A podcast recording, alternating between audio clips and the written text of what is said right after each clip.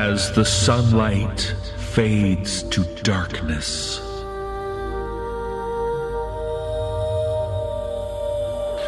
The frightful tales creep into your mind.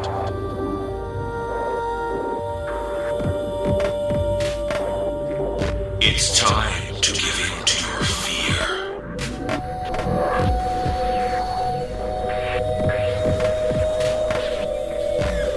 Tonight, there will be no sleep.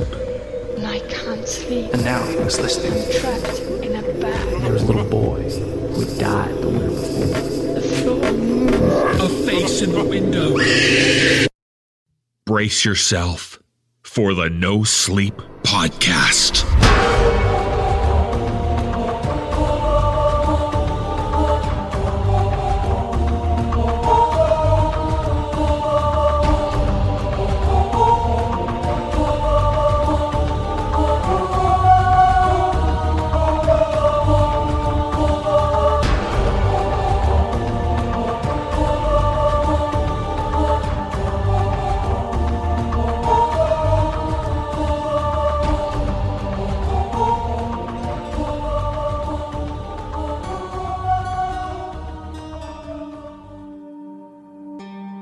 It's episode 25, the season finale of season 3.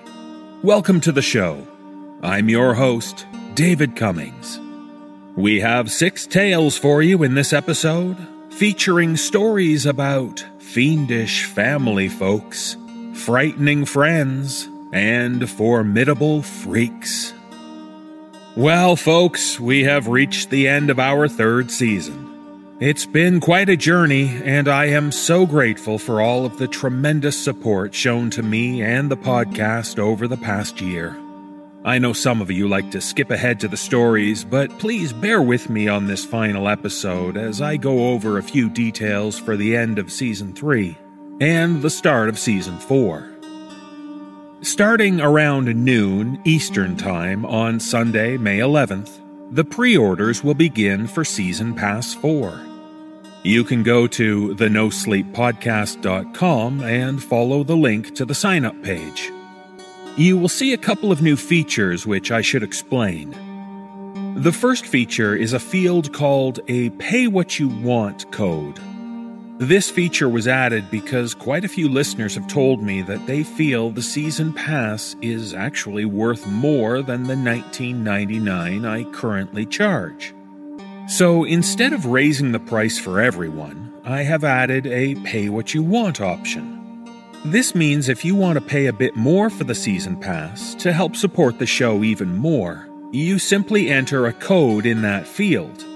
The code corresponds to the amount you want to pay. There are instructions on the page which explains how this code works. It's really quite easy. But rest assured, if you're not able to add more funds to the amount, you will still be able to pay the usual $19.99. That price hasn't changed. This is only a feature for those willing and able to pay a bit more for the season pass. The other new feature is a dedicated credit card payment option. Instead of using your credit card via PayPal, you can now use almost any credit card via the Stripe payment system. This option can be used by anyone, and it will be especially useful for those listeners outside of North America to make easier payments using credit cards. In order to encourage people to pre order their Season Pass 4, I have created a contest for everyone who pre orders the new season. I have six t shirts to give away, and they feature the excellent No Sleep logo used by the mods over at Reddit's No Sleep Forum. Just go to contests.thenosleeppodcast.com to see a sample of the t shirts.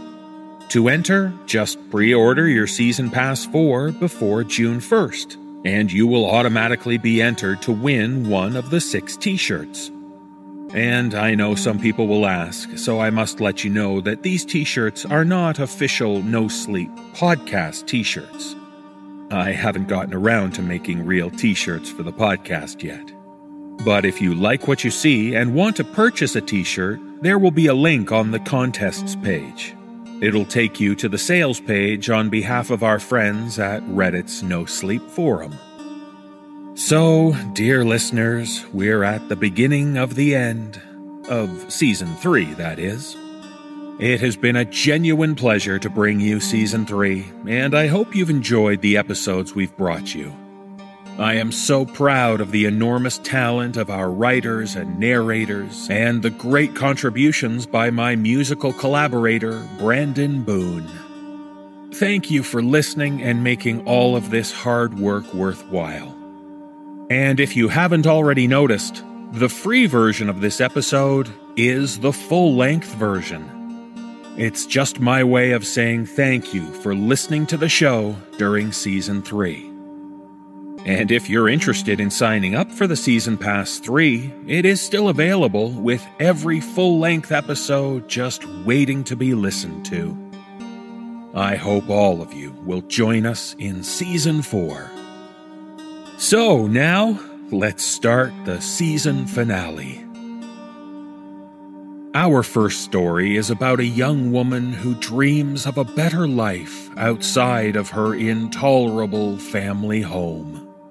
As author Carlos Rivera explains, when a chance encounter with a mysterious stranger gives her a way out, she jumps at the chance in spite of the horrible risks. Rebecca Peason and I will narrate the tale as we discover why this woman is given the odd nickname of Toothache.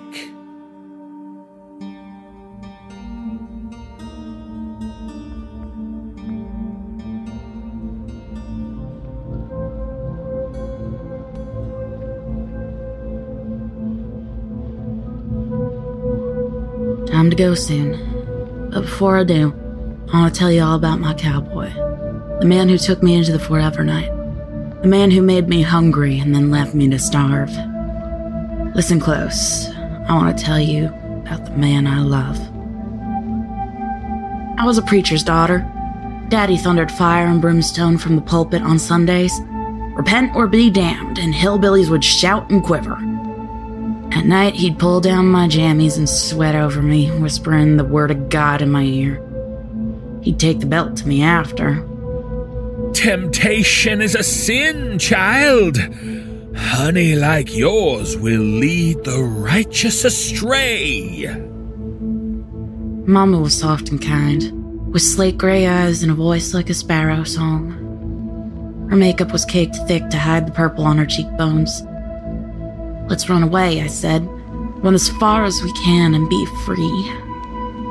She pet my head and dried my tears and told me, Ain't nowhere to run, baby. It's the same all over. This is the way life is. Be a good girl and we'll find our reward in the other place. I didn't like it when Daddy spat hellfire, but I liked to hear Mama talk about the other place. In my dreams, it was orange and pink. A desert sunrise, and my heart was the sky. In my dreams, I was free. I ran one night, past brush and prairie dog holes with Daddy's voice on the chase. You get back here, devil girl, or I'll whip you silly. But I was fast and small and hard to find in the dark. I crouched low behind an old mesquite, teardrops making polka dots in the silver sand. I clasped my hands and I whispered a prayer. Please, if you're out there, help me. Show me the way out. I heard something wet chewing and slurping, and something scraping the ground. The sound of a hunter picking meat off his kill. I followed the sound and found a circle of rocks, like a heathen church. Something in the middle bobbing up and down, something else twitching and moaning. I hugged close to a big rock and peeked my head around the side. I saw a man. Skinny cowboy in faded denim and snakeskin boots. His skin so pale it looked like blue jelly. He crouched and licked at the neck of another shaking on the ground. The other's eyes were wide and rolling, his mouth sucking air like a fish on the shore. Cowboy's head shot up and he sniffed the air. Rusty red oozed down his mouth, slow as molasses. His head jerked around and his eyes found mine. Black eyes, vulture eyes, eyes that held the night itself. Eyes that could wrap you up and squeeze you soft or tight. He smirked, and the stringy pieces of red jiggled as he talked. Ain't your mama ever teach you not to stare? I know what you are. Bloodsucker, right? I've seen the movies. Get your head out the clouds, girl. Me and my buddy are just having a talk. Make me like you, I said. Cowboy laughed. You wanna be like me? Sucking on dead meat in the dark like a mangy old dog? I am a dog. A dog with its leg in a trap, and I want you to chew it off. My mama says this is just how it is, but I'm gonna run and run and look for somewheres different. Oh, your mama's a smart woman. Who you wanna kill? Ain't no one wanna be like me lest they got someone to kill. My daddy. Ah, it's always the daddies. Listen up, girl. This life ain't no fairy tale. It's a death rattle before every meal. It's railroad spike hunger, so heavy you can't think of nothing else. It's a forever night with no more sunrises. No more till the last one. The one that light you up like the 4th of July. I told you, I seen the movies. Oh, yeah, then you seen the endings. It's a bad luck life, and you'd be stupid to pick it. I stepped out from behind the rock and stared hard into those marble eyes. Pulled my dress up over my head. Naked and shaken, I walked toward him. I brushed my hair from my neck and said I might be stupid, but I know what I want. Sink your teeth into me, cowboy. Find the red life inside me and make it your own. He stood up and circled me, his frozen eyes chilling me wherever they looked. Dummy, you want to run from the sun? I won't tell you no. Get ready. It hurts. He pulled me close, snuffed at my neck. Cold nose and cold breath. My heart pumping like it was out of time. His mouth open, and he breathed blue frost. Lockjaw bites sunk into my flesh, and razor wire scraped my veins. My skin screamed, and my insides swelled thick with tar. I dropped down into the dirt. Takes a minute to get used to it. Don't go. Sorry, honey. I ramble solo. Eat soon or it'll make you crazy. Good luck. And he was gone. The world was gone. I was falling or floating in cavernous dark, nothing above or below. Heavy footsteps pulled me back from eternity. I opened my mouth and gurgled, Come back to me, cowboy. Come back. Daddy looked down at me and cracked his rusty knuckles. I think it's high time I taught you something about humility. Iron hands dragged me back to the yard and lifted me onto the splintery workbench. Oh, I'm a patient man, child. Oh, but we can't have you running off like that no more. He lifted the crowbar and set it down gently to kiss my kneecap. His eyes were ablaze with white fire. The word of the Lord shall light the holy path, He said, raising the crowbar high. and the wicked shall cower under the sword of judgment. A cackle from the shadows. Preacher man, huh? I ain't never had much use for the word. Daddy spun round. Who, uh, who in the hell's that? I'm the sin you ain't got the balls to commit. Cowboy stepped forward, the moon making a halo round his oil spill hair. Let her alone. Who's gonna make me? Skinny boy like you? Huh. Come here, son, and I'll put the fear of God into you. Daddy swung the crowbar, and Cowboy caught it.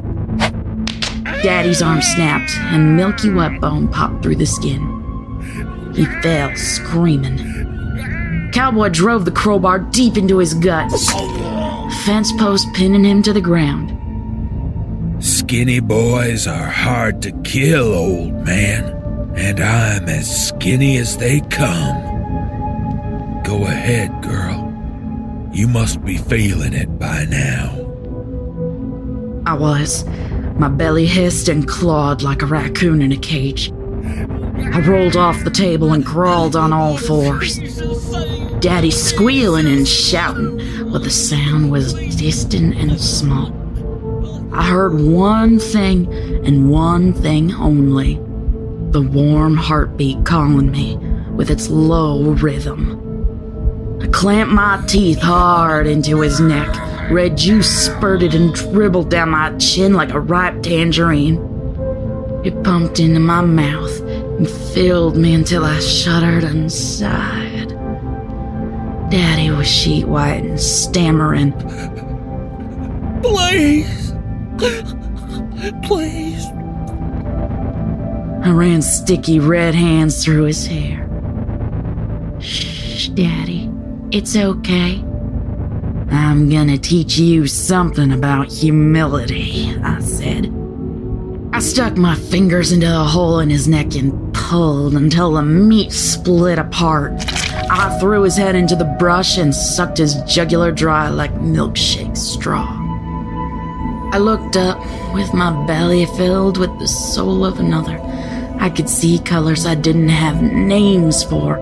I heard crickets landing on blades of grass and smelled the powder on the wings of moths. I felt the neon night for the first time. I looked at my cowboy, a blue denim dream with see through skin. I looked at him and I knew I'd follow him to the end. You never forget your first.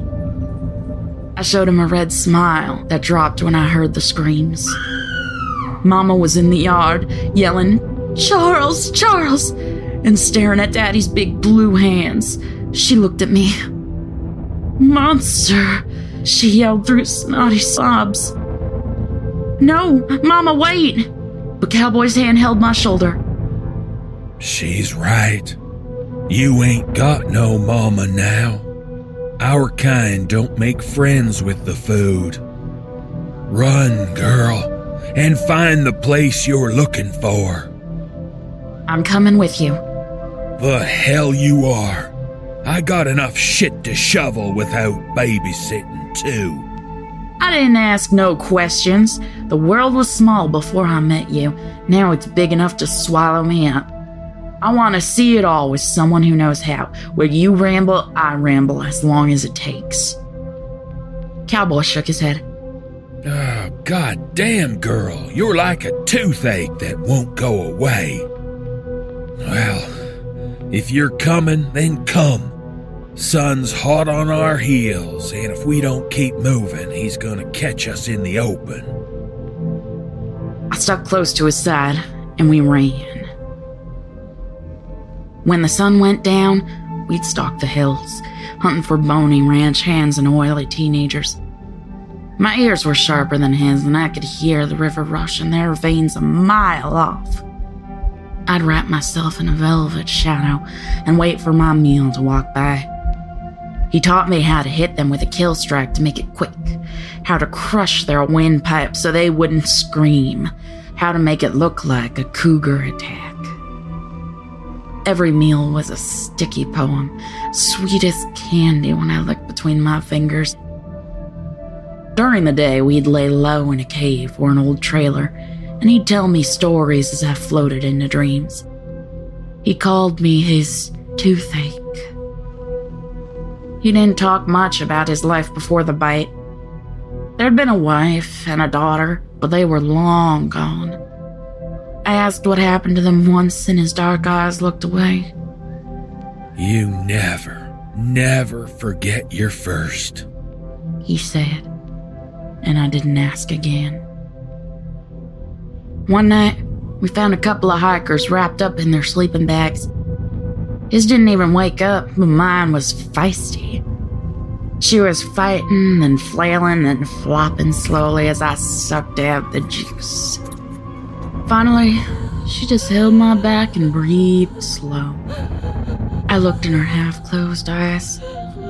She knew it was all right and the end wasn't really so scary. I kissed her soft and left a red stain on her lips. Just relax, hon.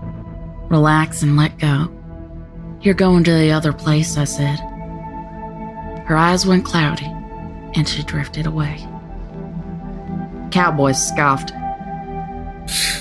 Other place? Grow up, toothache. Ain't no place but here. You're a grumpy old dog sometimes. How do you know what comes after? I've been on the hunt long enough to know that the only difference between live meat and dead meat is a few twitches and grunts. Think what you want. I've seen the other place in my dreams, and we're going there when it's over. He laughed. Uh, Sunday school was a long time ago, kid. If there is another place, you and I ain't gonna see it. We're burning for what we done. Eating ain't a sin. We're gonna be free and happy, and you'll thank me when we get there, Kid, he said with narrow eyes. if you can point to one thing, one real goddamn thing that'll show me there's something else in the sky, I will drop to my knees and sing hallelujah right here. I was quiet for a bit. I prayed that night, I said. I prayed for a way out, and there you were. Make fun all you want, but I see the other place when I look at you. Maybe I ain't got no proof, but I got a hope.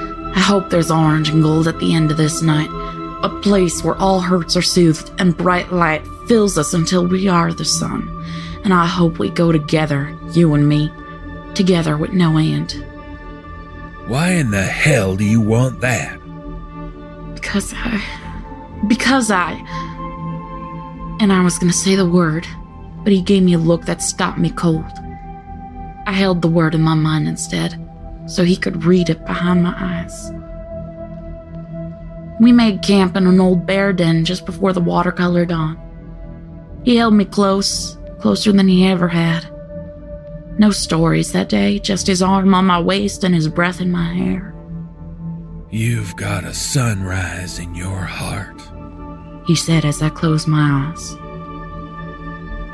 I woke at dusk and reached out for him. I found a note. Been fun, toothache, but the lonely road is calling. Don't bother looking for me. If this life teach you one thing, it's how to stay hid. Adios. I was shaken. So Mom was right. This is the way life is. I ran into the rocky hills, found some city folk roughing it in an RV, and I tore them to chunks. The red spilled into the sand, and I didn't drink a drop. I could smell him in their veins. It's been days. He told me the hunger'd make me crazy, but I don't feel a thing. There's another hunger eating away at me, turning me to dust from inside out. The note was a lie, too. He said he rambles solo, but that ain't the truth. The truth was in his eyes that night when I almost said the word. Cowboy didn't fear nothing except that word. He was afraid I'd try to say it again and he wouldn't be able to stop me. He was afraid I'd say it and it'd drop him dead quicker than a stake to the heart. Maybe he was right. I made up my mind. After I set this down, I'm going to take a walk into the cool blue desert. And I'm going to find a nice place to sit and watch. The yellow streaks over the mountains will burn my tears away, and I'll be carried off on rainbow beams like a dream upon waking. If this world is the same all over, maybe it's different in the next. There's a sunrise in my heart, and I'm dying to dig it out. But if my cowboy ever sniffs you out in the dark and spills your neck juice down his chin, tell him something with your last breath, will you? Tell him if there's another place, I'll be waiting there on the day when the sun catches up to him. Tell him if there's not, then my ashes will ride the desert wind and search for him in the night. Tell him real hunger only gets worse the more you feed it, and I've been starving from the moment we met. And if he doesn't give you time for all that, just tell him one thing for me, will you? Tell him I loved him, please.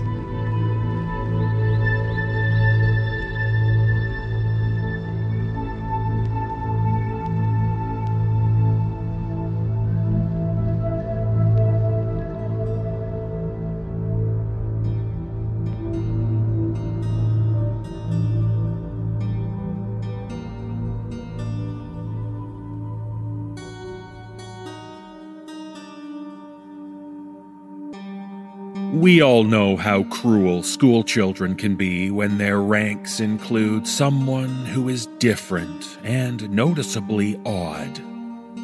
Author Anton Scheller introduces us to a girl whose bizarre behavior makes her a target of derision, while at the same time capturing the attention of a classmate who is drawn to her mysterious ways. Narrator L. Bentley shares the tale with us about why this odd girl was deemed to be soulless.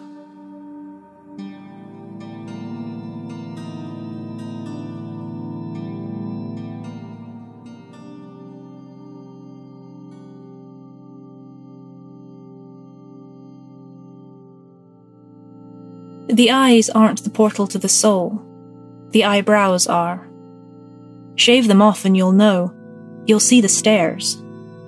You'll feel how people slowly alter their path when you come closer. They do that even when you're far away, when they can't yet see what might be wrong with you. They just know that there is something very wrong. Soulless. Like Martina in seventh grade. She was ginger. Soulless. So it was okay that we bullied her. You can't hurt someone that doesn't have a soul. She was a person to be pushed, not touched. It was fun to push her into the lockers. She never fought back. She just accepted it as her fate to be squeezed between lockers and the bodies of bigger girls and sometimes boys. Nobody moved when she came. Nobody played by the rules when she was there, to move aside, make space to allow each other to pass. All just walked straight, and Martina had to find a way to squeeze to the side between elbows and lockers, hoping that they didn't attempt to connect. It wasn't us that ripped her hair out. She did that herself. Sitting in that seat on the right side of class, close to the exit, she pushed her right hand deep into her curls. Then she pulled and twisted her arm, but her head stayed in place, unmoving except for the occasional twitch. She pulled the hand out with full force, holding a tuft that disappeared in her bag. She never looked back. She knew we were all staring. Rumour had it, at night, her mom would sew the hair back to her head. Martina wasn't that bad, really. Just a ginger. Not like us. The 4th of May, Martina came to school. Lucy pushed her against the doorframe. Stella and Grace made fun of her when she came into the corridor, and when she stood at her locker, and when she went into class. Nick and Luke threw spitballs at her. Nick and Luke made a bet. Nick said I would, and Luke said I wouldn't. I grabbed her left boob from behind. She was warm and soft. Luke cursed. For the two seconds that I held onto her chest, I felt her heartbeat. It felt comfortable and warm, and like the most wonderful thing I'd ever felt.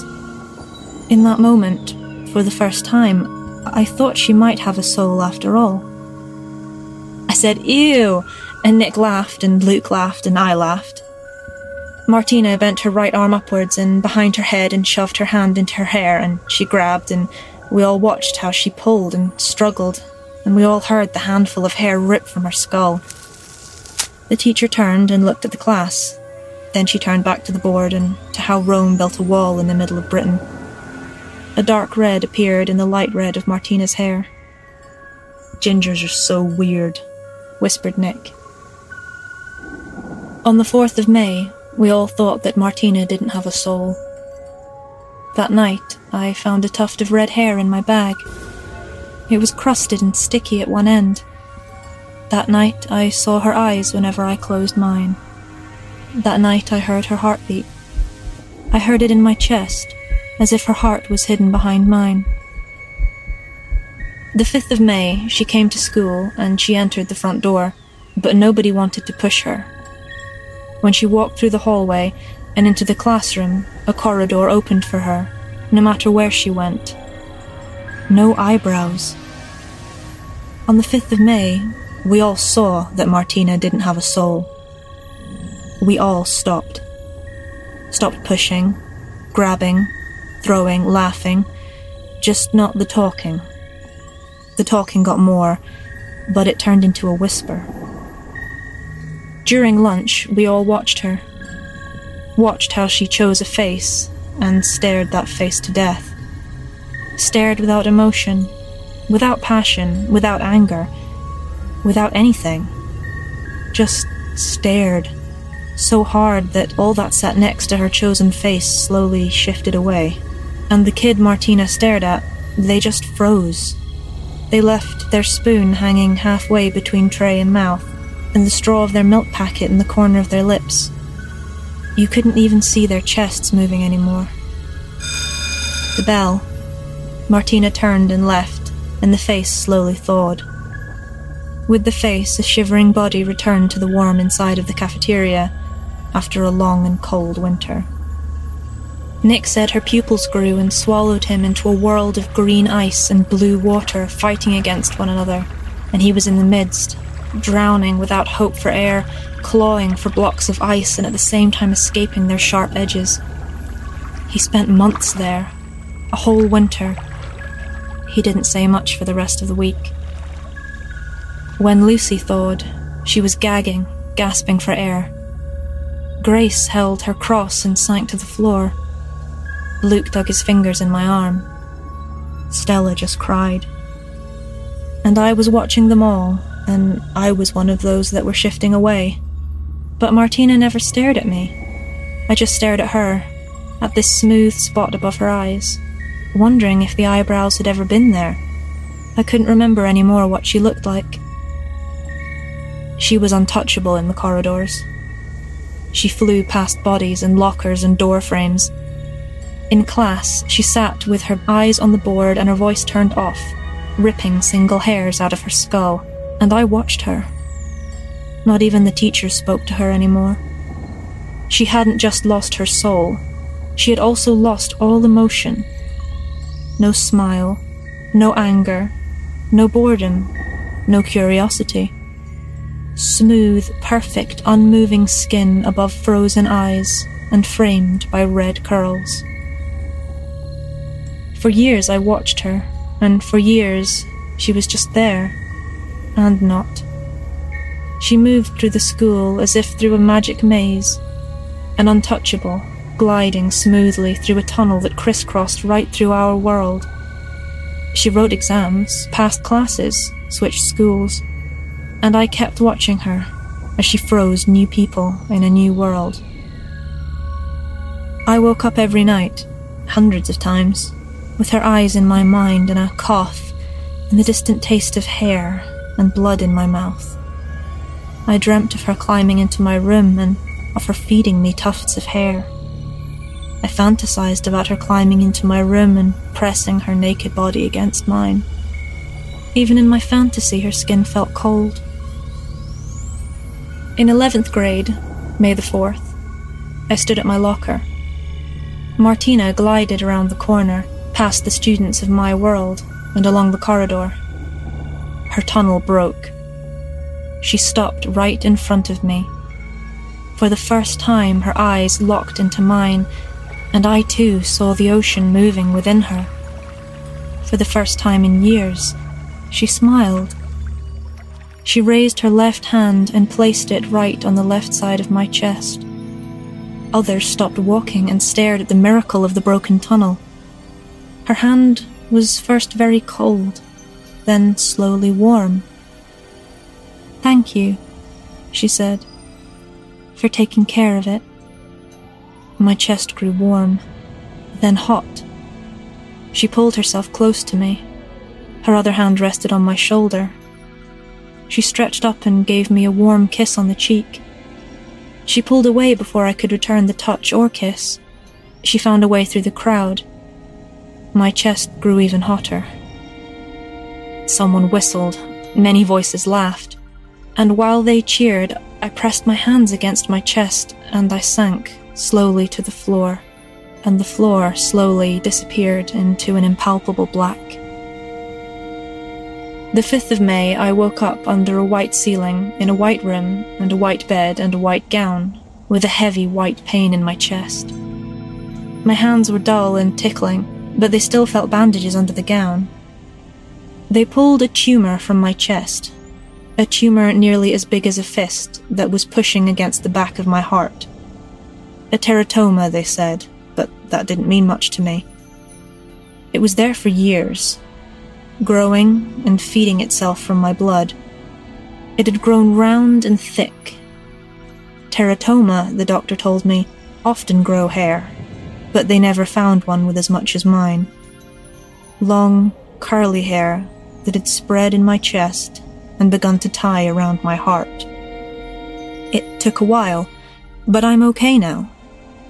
The scar is still there as a reminder, but I'm alive. Martina, she looks pretty with her new eyebrows. Now she looks alive too, as if her soul is returned. We never talk about what happened or how, but sometimes, when she lies in my arms and thinks I'm asleep, she runs her fingers along my scar, and I can hear her whisper, Thank you.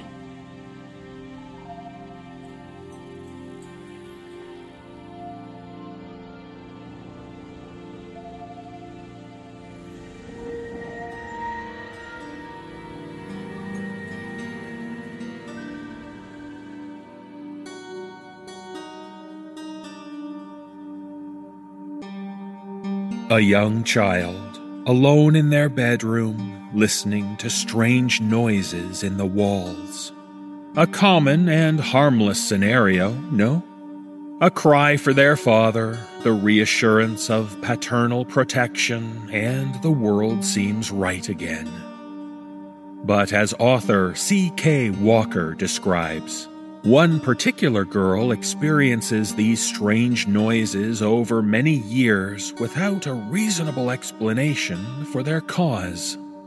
Narrator Rebecca Peason reads the tale for us as we find out what caused the death at 423 Stockholm Street.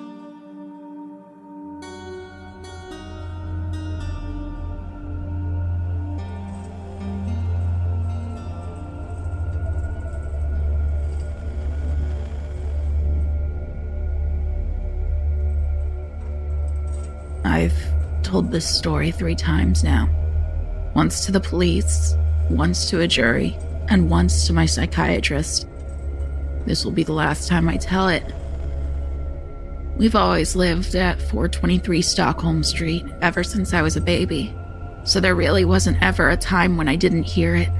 And as far back as I can remember, I've always known that there was another room on the other side of my wall. When I was a very young child, I thought he was my friend. I would knock, and he would knock back, though usually more slowly. I would giggle, and he would moan. But as I got older, noises started to scare me. I slowly realized that he wasn't friendly, and the scratching, moaning, and sporadic knocking started to scare me. I told my parents about it, terrified that he would come into my room one night and kill me. My mother rolled her eyes and told me it was mice in the walls. She never listened to me. My father agreed with her that it was animals, but he hugged me and told me he would protect me because I was scared. Whenever I'd hear the noises, mostly at night, I would scream and my father would come running through the door a few seconds later to see what was the matter. I would point at the wall and he would smile, knock on the wall with his fist, and say, Quiet down in there, or else. The noise would stop. I would smile, and Dad would hug me. He was always my protector. I miss him so much. As I matured into a teenager, I would often invite friends to sleep over. We called ourselves the Stockholm Street Ghostbusters and spent hours doing seances trying to exorcise an entity, a demon, according to our research. We figured the scratching must be the demon etching satanic sigils and drawings on my wall. We eventually turned to a Ouija board until my mother found it and threw it out. One night, running on heightened bravado from my friends, I waited until the loud scratching started again, and I pounded on the wall just like my dad. Quiet down in there! You're already dead! The living are trying to sleep! My friends were impressed. For a moment. But I should not have provoked him. There was a loud, angry banging on the other side of the wall. We all screamed and hid in the closet, yelling for my dad. When he came running, my friends begged him to take them home. I was left alone while they were gone. I could feel him, almost see him impatiently pacing behind the wall, back and forth, five inches of wood and wallpaper between he and I. I was so scared, I hid under my bed. Then the scratching started again. And that was when I knew. It was trying to carve its way through the wall and into my bedroom. I screamed again, and the banging resumed on the walls. It didn't stop until the headlights of my dad's car lit up the room.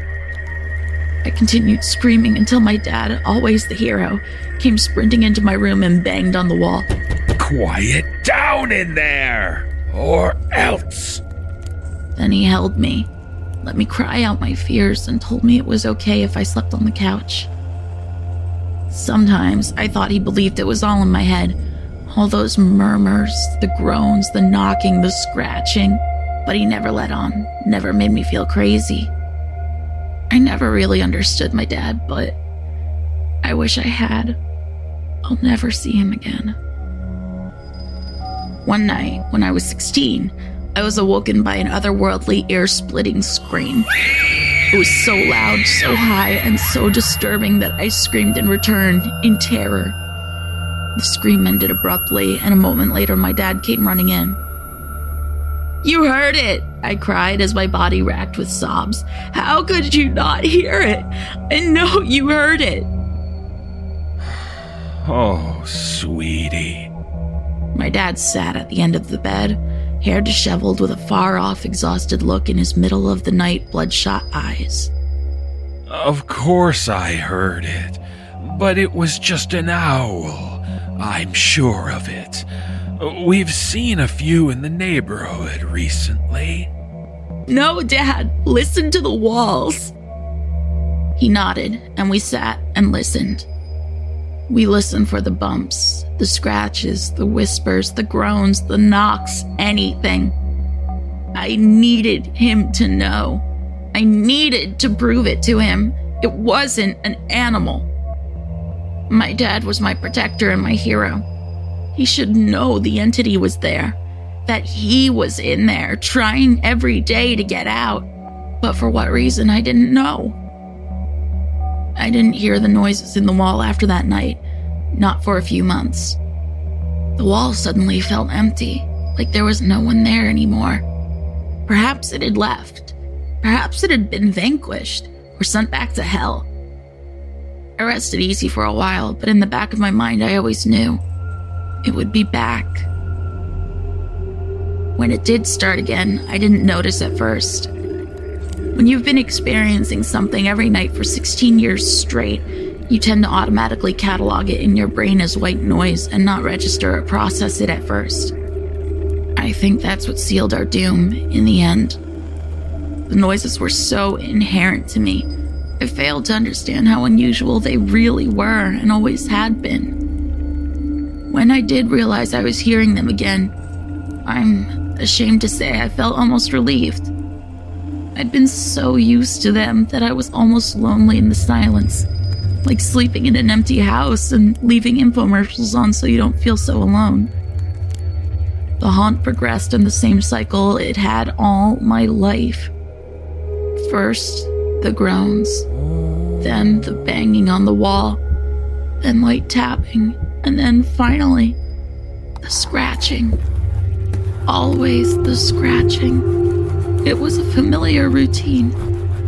I told my dad about the scratching and how I thought whatever it was was scratching through the wood in my wall, trying to get out. My dad laughed and told me there was two inches of solid metal on the other side of my wall and that nothing, not mice, raccoons, feral cats, or even ghosts could come through my wall. And he should know he'd built the house himself. And besides, he assured me, he would always be there to protect me. But he wasn't. I slept a little easier for a while. I was moving out in a year and I knew I could deal with him for 12 more months.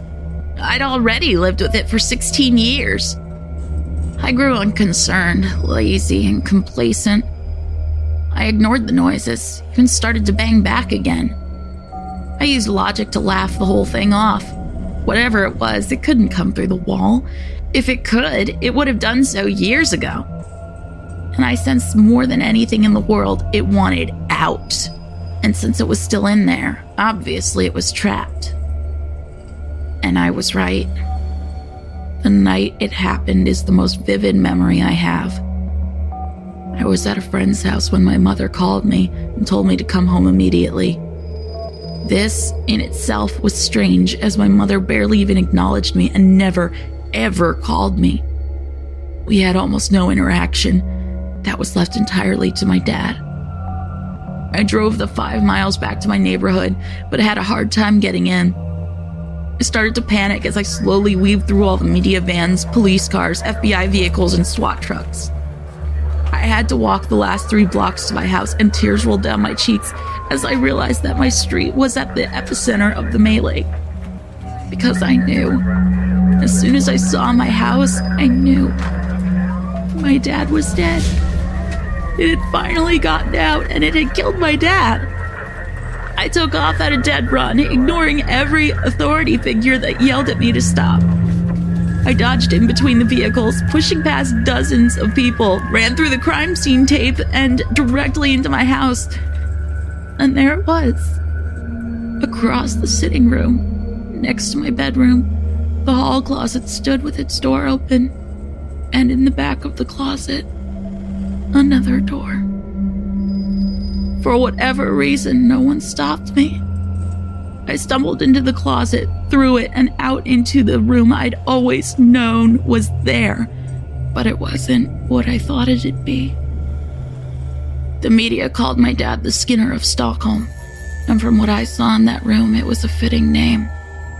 There were knives, all sorts really, and there were metal devices stacked along one wall, at least a hundred of them. Most I didn't recognize, but a few I'd seen in history books. There were four sets of manacles, a wall of chains, and rolls of duct tape. In the middle of the room, there was a flat table which was very obviously blood soaked. A tall stool sat at the head of the table. But the worst was the wall. The wall that bordered my room was covered, every inch of it, in carvings but the carvings weren't satanic or evil like I'd thought. The carvings were words. Jacob, I love you. Diana Hobb. Tell my father I forgive him. Brian Woodland. Tara, I'm so sorry. Michael McNulty. Tell my daughters they were my world. Angela Casterly. According to the evidence file, there were over 60 of these messages. I made myself read every single one. They haunt me every night. While I had spent 10 years tormenting them, they would now forever torment me. Even though I live in the hospital now, I still hear the scratching. Every time I close my eyes, I hear the scratching. I haven't slept in a year, and my doctor says I will die soon. I spend my days watching news coverage of my father's trial. Yesterday, he was sentenced to death. I spend every night staring at the walls. The drugs don't work, though they try every day. I can never sleep. Never. I always hear the scratching. And I always will.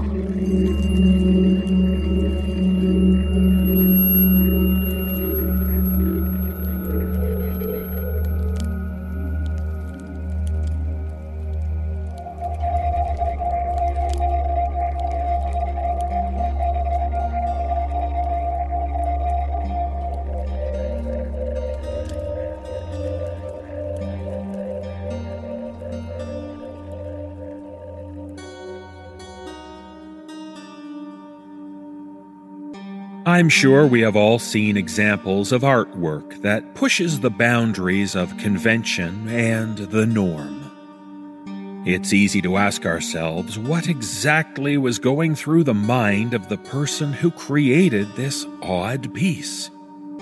As author C.J. Henderson explains, the artistic mind can be both stunningly brilliant and deeply disturbing often blurring the line between both.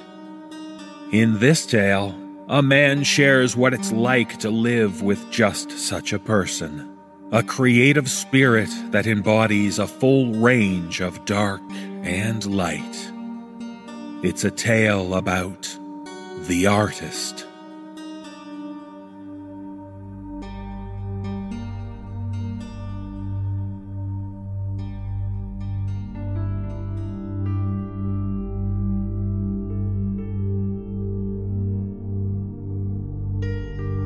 There's this painting my wife loves called Death and Life by Klimt. I don't know what she finds so fascinating about it. I made all the right noises when she showed me her beloved framed print when we were first dating, oohing and awing and making up some bullshit about warm and cold color schemes and the specific choice of angles and line. She was an artist. Our first few dates involved long walks through museums, starting in Picasso's blue period and ending in heavy petting and blue balls. I took an art history course as an elective when I was finishing up my doctorate. I remembered enough of the lingo to charm my fantastically gorgeous future wife and lure her back to my stupidly filthy apartment. We're talking me as the foul bachelor frog, sitting on a lily pad made of empty takeout containers, surrounded by a pond of enough unwashed clothes to keep a laundromat in business for a cool six months. I remember scrambling to find two of any sort of cup like container for the bottle of wine we had brought back while she was in the bathroom. I rinsed out a couple of coffee mugs and ran into the bedroom to try to clean up the condom wrappers that had been sitting on my bedside table since 2003. On the bed, neatly laid out against the rest of the chaos, were my wife's dress, bra, and panties. She came out of the bathroom completely nude, aside from a pair of high heels, took the wine from me, and took a swig straight from the bottle. I fell totally, completely, and irrevocably in love. I have no head for artistic things. I work in finance, I get creative with numbers, not paint. But I fucking love her stuff. She's made a name for herself over the past few years. Critics call her the American Damien Hirst. One of her first exhibits was composed of a dozen oil paintings of rotten pastries, surrounding an actual cake filled with thousands of dead ladybugs being fed to a mummified tarantula dressed up as Little Miss Muffet. I have no idea what it meant, but it was sick, successful, and catered by Balthazar, so I ate about 20 croissants. They did not have bugs in them. I checked. She had the body of a Laker girl and the face of a Modigliani model, and still does. She's charming, charismatic, deep, the kind of person people flock to, want to be around constantly. She fucked like she had something to prove. She had a twisted sense of humor. As soon as I hooked a job with enough figures to keep a girl like her satisfied the way she should be, I proposed, bought her an historic brownstone in the city with a garden full of roses and hardwood mahogany floors. And for the first few years, she seemed happy. We were the kind of couple you see in New York Magazine and scoff at because they're just too damned lucky. But we had hit a rough spot, like all married couples do. She was still superficially the same woman I fell in love with. Looked amazing. People always asked me when she was going to host the next dinner party. She still had an amazing eye for art. I knew, though. I knew she was miserable. I could see it the misery in the corners of her eyes and the curve of her mouth. It happened gradually. First, it was the shower curtain. She bought three or four from a small boutique downtown, brought them home so we could choose one together. We decided on one, pale blue, made of a material that was impractical and way too expensive for a drapery in a bathroom. But we had the money, and it made her happy, so why the hell not? A few days later, I was shaving and realized she hadn't put the curtain up. It wasn't until about a month after that I caught a glimpse of it hanging up in her studio cut to shreds and dyed till it was almost unrecognizable. I chose to ignore it because I had learned it's usually not the best course of action to call an artist out on their creative license, unless you want to start an all out war with no discernible end. A year after that, though, I had no choice. She had been so on edge, it was like she was standing on a razor. She usually had a show every three, four months or so, and if anything, she had too many ideas. The galleries always asked her to trim down her collections. When the year passed without so much as a single finished painting, I started to worry, both about her well being and our bank account. We were extravagant spenders, and each of her shows would bring in a cool 20,000 that paid for a few months of European beaches and ski trips in Aspen. The final straw, though, was when she burned down the roses. It turned out she had finished dozens of projects over the year. She had hated all of it and had either destroyed or painted over everything. While I was at the office, she flew off the handle, doused about 16 canvases in lighter fluid, and set the yard on fire. When I got the call from the fire department, I rushed home to find her sitting in the back of the ambulance, covered in ashes, blonde hair singed at the ends. She was smoking a cigarette. I looked over the burnt flowers, the skeletons of her paintings, the ruined limbs of broken sculptures, and asked her what happened and why. She took a drag of the cigarette and said, It was mine to burn. She took big, fancy pictures of the inferno. A family of bunnies suffocated in the smoke. She had them stuffed and mounted in size order on a baking soda volcano like the kind you see in middle school science fairs.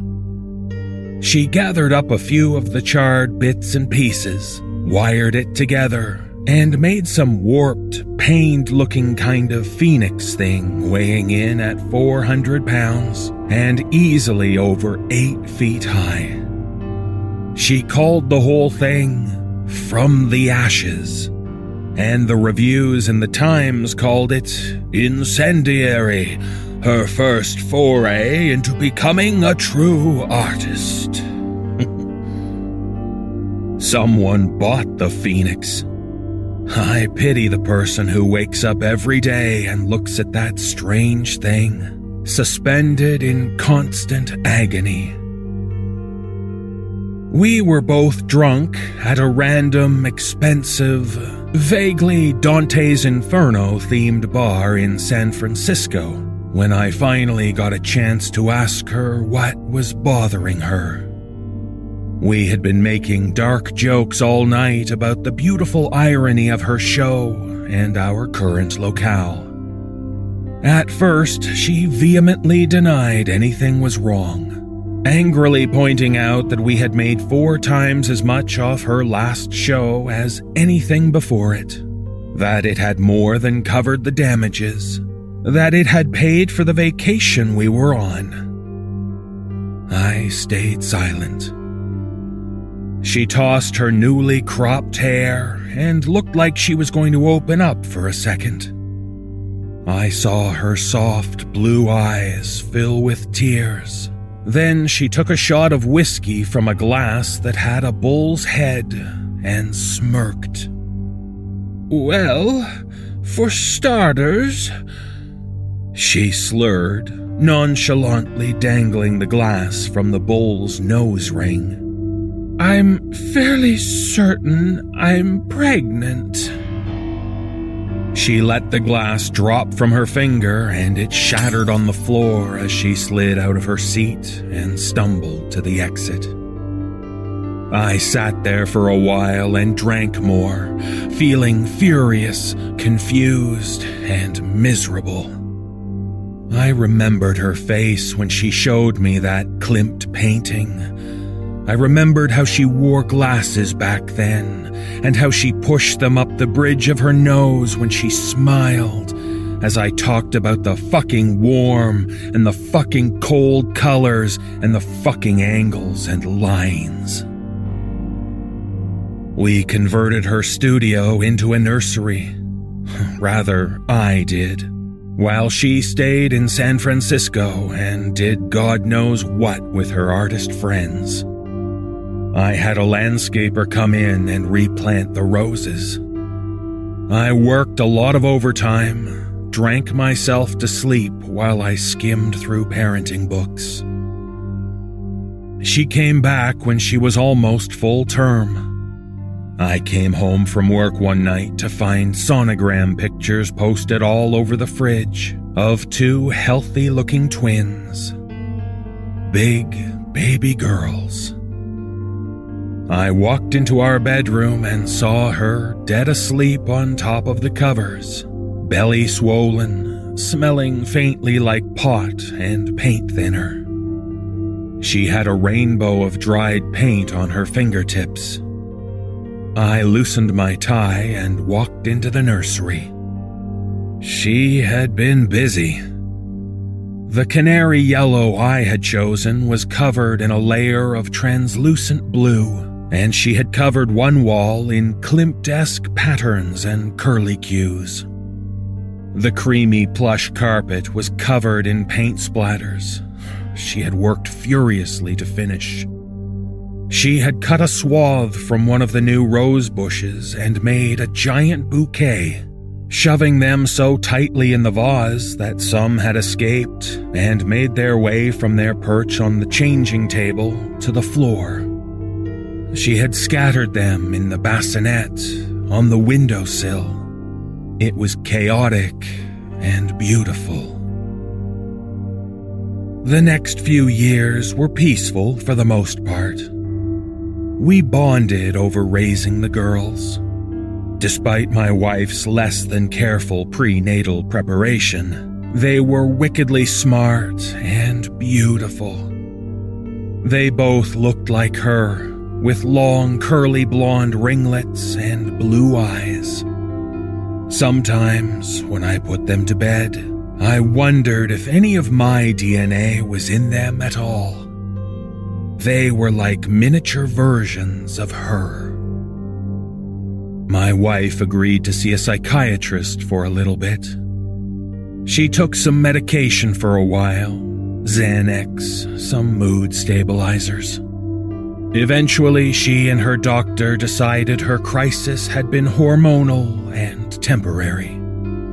We started having dinner parties again soothed the gossip that had infected our social circles. She stopped painting and took up teaching at a university.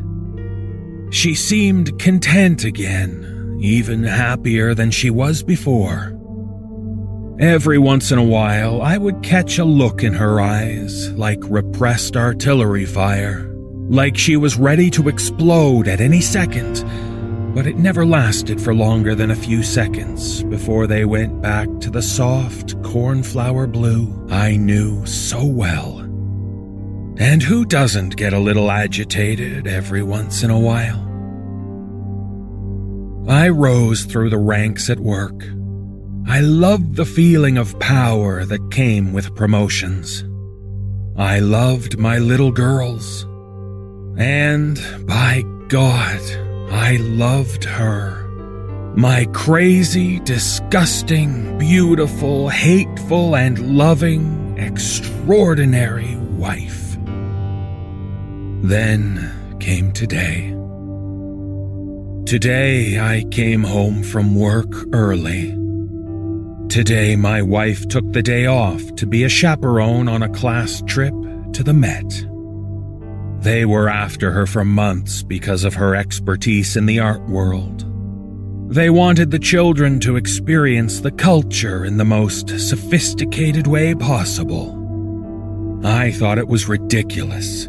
They were one to three year olds in a private daycare. They saw more beauty in Cheerios than in Monet's water lilies. But they wore my wife down and she was given a gaggle of toddlers and wide eyed teachers to tour around the museum. I came home for lunch because I had forgotten my iPad that had notes on it for a presentation I was giving that night. I walked through the rose garden and noticed a tiny piece of sculpture left over from the Ashes exhibit from so long ago. It was half of a tiny bird it had the kind of exquisite detail that my wife used to be so famous for. I was pretty sure it was an actual bird that she had cast in clay. I thought I could see a small piece of feather in one of the cracks. I idly wondered why I hadn't noticed it before. I went inside and poured myself a glass of orange juice. The fridge had pictures that my daughters drew Happy, crooked stick figures that looked nothing like the beautiful horrors their mother used to churn out. I was happy about that. I hoped they would fall in love with numbers like I did. It was absolutely silent, and I sipped the sweet citrus and enjoyed the nothingness. Then I thought I caught a vague scent of fresh paint in the air. Curious, I walked into the living room. And there was my wife, sitting on the leather couch with a bottle of wine, looking like an angel of death. She was covered head to toe in blue gray body paint, with a special concentration underneath her eyes. She was wearing a revealing patchwork blue dress, covered in crosses of various shapes and sizes. Not a dress, I realized, but the shredded shower curtain from so many years ago. I could still see most of her still perfect breasts, the curve of her waist. The bottle of wine was elongated and painted a strange shade of orange. The smell of paint was stronger in here, an overwhelming smell of lighter fluid and something else I couldn't place. She had shaven her head. I stared at her for a while. Minutes, uh, an hour, maybe. Eventually, she took a swig of wine from the bottle, swirling it around in her mouth. I noticed paint, deep blues, and even deeper reds around her fingers. I sat down in the armchair across from her, unable to think of what exactly I wanted to ask her. Maybe because I knew. Maybe because I didn't want to know. I noticed a camera on the table between us. I went to pick it up, and she rested her gray hand on mine before I could. Softly, gently, with all the familiarity of years of marriage. She opened her mouth to speak, soft pink lips made pallid by the paint. They were mine. And I've been sitting here, knowing what's behind the door to my daughter's room, with the klimt wall we never repainted. Knowing why my phone keeps ringing with calls from the school, from the NYPD. Knowing why I couldn't find my sleeping pills last night. Knowing what that smell is seeing in my peripheral the red pooling and staining the carpet from underneath the doors. The pile of clothes neatly folded next to my wife on the couch. I can picture that thick wire she used to fit all of her subjects where she wanted them. What a perfect, detailed recreation it must be. Because she's so perfect. I see the phoenix in my mind's eye. I hope when she flicks that cigarette she's about to light, we both fucking burn.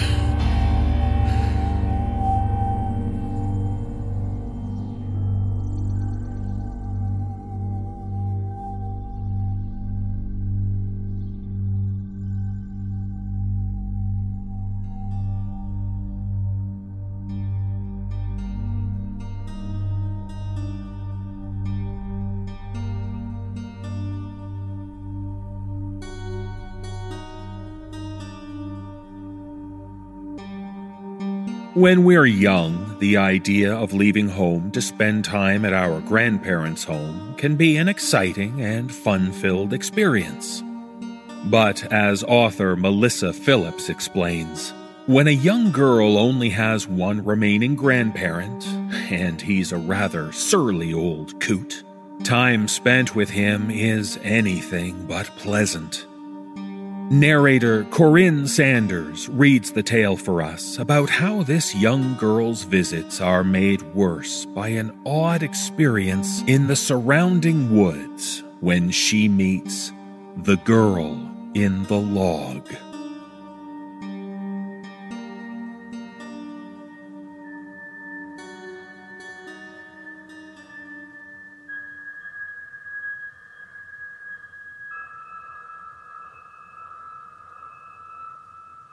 I always hated visiting my grandpa's old cabin. That might make me seem spoiled or ungrateful. What kid doesn't enjoy seeing her grandpa? Especially considering he was the only grandparent I had ever known. Both of my mom's parents were killed in a car accident before I was born, and my dad's mom walked out on him when he was very young. He still doesn't know where she is or if she's even alive, so that only leaves my paternal grandfather. My parents desperately wanted me to have a good relationship with him. My dad insisted that, although Grandpa was stern and quiet, he really did love me. He just didn't know how to express it.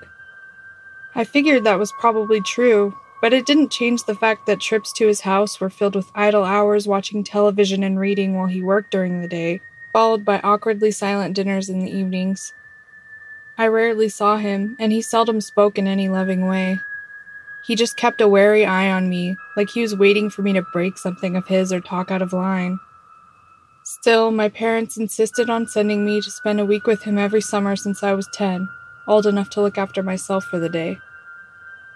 I had visited his isolated cabin in the woods several times before with my parents, but this would be the first time I stayed overnight by myself.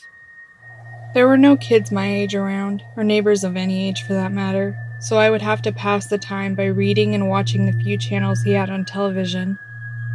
This may sound awful for a 10 year old girl, but I was used to being alone. I was an only child and was always a bit of an introvert. Truthfully, I knew I probably wouldn't be able to make new friends even if I had the option. So, on my first day at the cabin, I set out into the woods with a Nancy Drew book tucked under my arm to find a peaceful area to read, away from the musty, old person smell of the cabin. After walking for a while, I found a little clearing illuminated by the sun breaking through the trees. Pushed against a large oak and surrounded by pretty flowers was a large hollow log the whole scene reminded me of a place where the characters in my stories would have their adventures, so I decided to make this little clearing my own special spot for the next six days. I plunked myself onto the center of the log, leaned against the trunk of the oak tree, and began to read, thinking that I might be able to enjoy my week here after all. I was incredibly comfortable in my new place. The smell of the flowers, the hum of the insects around me, and the gentle breeze soon had me drifting to sleep content with the feeling of nature. The wonder was gone when I suddenly awoke hours later to find that the sun had set. The moonlight cast eerie shadows on the ground. The trees that felt so welcoming during the day were spooky silhouettes against the darkness, bending and snapping in the wind. The insect's pleasant buzz was replaced with a distant howl and the low hoot of a nearby owl. The dry leaves scraped against the forest floor beside me with a rustle that chilled me to the bone. I sat up on the log, rubbing my eyes and attempting to clear my sleep fogged mind. Just as I was realizing the trouble I would surely be in for coming home so late, I heard it. To my left, at the end of the log, I heard a voice say two words Hello, Ella. I froze. I have never felt so cold, so vulnerable. There was something wrong with that voice. It was too creaky, too low, too dry. I heard the leaves scrape against the ground again, but I felt no more wind. The air was oddly still. The realization suddenly hit me that this creepy rustling noise was not leaves. It was the low, raspy giggle of whoever had spoken. They were laughing, laughing at me. Slowly, I turned to the source of the awful laugh and felt my blood freeze at the sight beside me. A little girl crouched at the end of the log, her cracked and bloody fingernails scraping the dark wood. Her hair was probably blonde, but it was also slick with dark red blood pouring from the horrible gash on the side of her head. The blood trickled onto her gray, bruised face. Her eyes were bloodshot, as though she had been crying for hours, maybe even days. But I could only assume she eventually ran out of tears and decided instead to smile. Oh God, that smile. A grin stretched unnaturally wide on her bruised face, clashing with the sadness of her eyes, giving her the look of one who has truly gone insane. Her teeth were mostly stained with blood, but the parts that were not shone white, bright white. She continued to giggle, but did not part her teeth. She giggled through them and stretched that grin even more as she watched me. She sprang from her crouched position on the ground and perched beside me on the log. The movement was so sudden that I clambered back, crashing onto the soft ground and staring in wide eyed terror at the thing above me. She giggled louder at my terror, sounding like the static on a phone, and tilted her head to the left as she observed me. She tilted it so far that I could swear I heard her bones cracking before she spoke. You're scared, she said, grin never wavering, head still tilted. It was not a question, but I could somehow tell that she wanted a response. I tried to speak, but all that escaped was a pitiful squeak. I then did what any child would do, what most adults would probably do in this situation. I peed myself. The creature noticed, her awful eyes observing the growing darkness on my jeans, and let out a hiss of delight. Good, it said. At this point, my mind finally gained control of my body, and I managed to get up and run. I got back on the path and was out of there. The girl didn't chase me. She stayed perched on that log like some gruesome bird and continued to laugh. I couldn't get away from that laugh. It didn't get quiet as I ran. On the contrary, it continued to get louder and louder the closer I got to my grandpa's cabin. Only when I reached the yard did it start to fade. By the time I threw open the door to the house, it was only a whisper. Once I ran through the living room, down the hall, and into my bedroom, it was barely audible. Just before it faded completely away, I heard it say one more thing, so softly I wasn't certain I'd heard correctly. Better lock the door. And it was gone. No whisper, no laugh. I turned on the light switch and slammed the bedroom door, leaning against it to catch my breath. Where have you been? A gruff voice demanded from behind me. I spun around, thinking for one horrible second that the creature had followed me home, and breathed a sigh of relief when I saw my grandpa kneeling beside my bed. I began to stutter about dead little girls and chilling grins and evil laughs. My grandpa rolled his eyes and cut me off before I'd formed one coherent sentence. Uh, whatever. I don't care. He grumbled, climbing to his feet. Enough excuses. You're home now, but know that you won't get off easy next time. No crazy ghost story will help if this happens again. I was devastated. He didn't believe me. Of course he didn't. What adult would? Definitely none like my mean old grandpa, Something smells. he griped, wrinkling his nose and glaring at me. What's all over your pants? Oh, right. I, uh, I wet myself, I admitted quietly, blushing at my shoes. When I got scared, Ugh. Grandpa groaned, disgusted. I thought you were old enough to be done with that sick crap. Clean up and get to bed. I'm not going through this every night. My loving grandfather then stomped out of the room, ignoring my apologies and slammed the door. Great guy, that Gramps of mine. Admitting defeat, I changed into my nightgown and clean panties, putting the soiled ones in the washer. I felt better.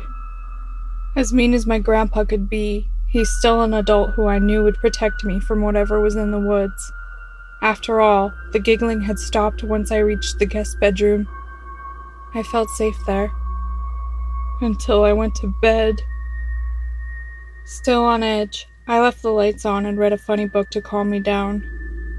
I was beginning to drift off, feeling safe and warm, when I heard the dry, raspy voice say the words I would never forget. You didn't lock the door, Ella. I shot straight up and looked at the window. There she was, both hands pressed against the glass, grinning that awful grin. The wild red eyes looking from me to the door, the unlocked door. The giggle was mocking me, celebrating that she would win even though she gave me a head start. She continued to laugh as I flew from the bed to the door and locked it. As I heard the satisfying click, I heard her croak, Never forget. It stopped. She was no longer at the window. The raspy chuckle was not heard. I didn't go back to the woods that week. I stayed in the house to watch the news and read. Boring was good. Boring was safe. I locked my bedroom door every night, and every night I woke up to the rattle of someone trying to get inside my room. The doorknob would shake loudly as the creature would grow frustrated with its resistance. The banging against the strong wooden door would shake my bed. I never moved nor made a sound. I waited for her to give up, which she would. The shaking would stop, and I would hear low, deep breaths just outside the door. Sometimes the breathing would cease after a few moments, and sometimes it would follow me into my dreams but it was always gone in the morning. Years went by. I continued visiting my grandpa for one week during every summer, and I continued to spend the days indoors. Locking the door became a ritual, and I knew to expect the rattling as the creature tried to get to me. It no longer fazed me. Part of the reason for my lack of fear was that I knew that the thing couldn't get past my locked door for whatever reason but I also wasn't afraid because I was fascinated. The incident had sparked an interest in the paranormal. I was no longer a frightened child, I was a know it all teenager. I wanted to know more about the ghoulish girl. Who was she? How did she know my name? Why did she tell me exactly how to escape her? There came a point where my curiosity outweighed my fear. I had a chance to encounter something few people ever will. I could find answers others would never find. That is why, when I was 15, I made the decision to unlock the door and confront the spirit. I was an idiot. The first night of my stay that summer, I got ready for bed and closed the door, resisting the natural urge to lock it. I tried to ignore the heavy dread that settled on me as I climbed into bed. I had made up my mind. I would no longer be a scared little girl. So I waited. I had no intentions to sleep that night. I pulled out my iPad and played some games, alert to every creak and groan of the old house. It was close to midnight when I heard them. Footsteps. Coming toward my room. This was it. I froze. Goosebumps all over my body my heart pounding out of my chest. I set my iPad aside and watched the door that protected me for so long. The doorknob slowly turned. I held my breath. The door was opening. This all happened in just a few seconds, but it felt like hours. The door was completely open now, revealing a larger silhouette than I expected.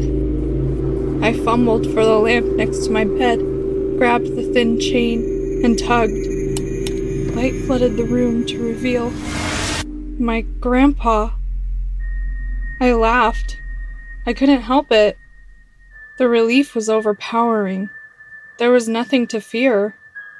My disappointment that I would not discover the secrets of the dead was pushed aside by the sheer joy that I was safe. No dead girl stood before me. It was only my grandpa, smiling at me in a way he never has before as he stepped into my room. Grandpa, you scared me, I laughed, pushing my hair back with shaking hands. You left the door unlocked for me, he noted, smiling warmly and closing the door softly behind him. yeah, I did. I couldn't stop laughing at my own foolishness for leaving it locked for so long. I knew you'd come around, pretty girl. My grandpa whispered, sitting beside me and tucking a strand of hair behind my ear. I knew I just had to be patient for you. Uh, what was he talking about? I could have unlocked it myself. I have the key, of course. I thought many times about using it, but I resisted. I knew I had to give you the choice to let me in. It's more special that way. I knew you'd come around. This wasn't my grandpa. My grandpa was strict and never smiled. He never had a kind word to say. My grandpa doesn't sit on my bed and touch my hair.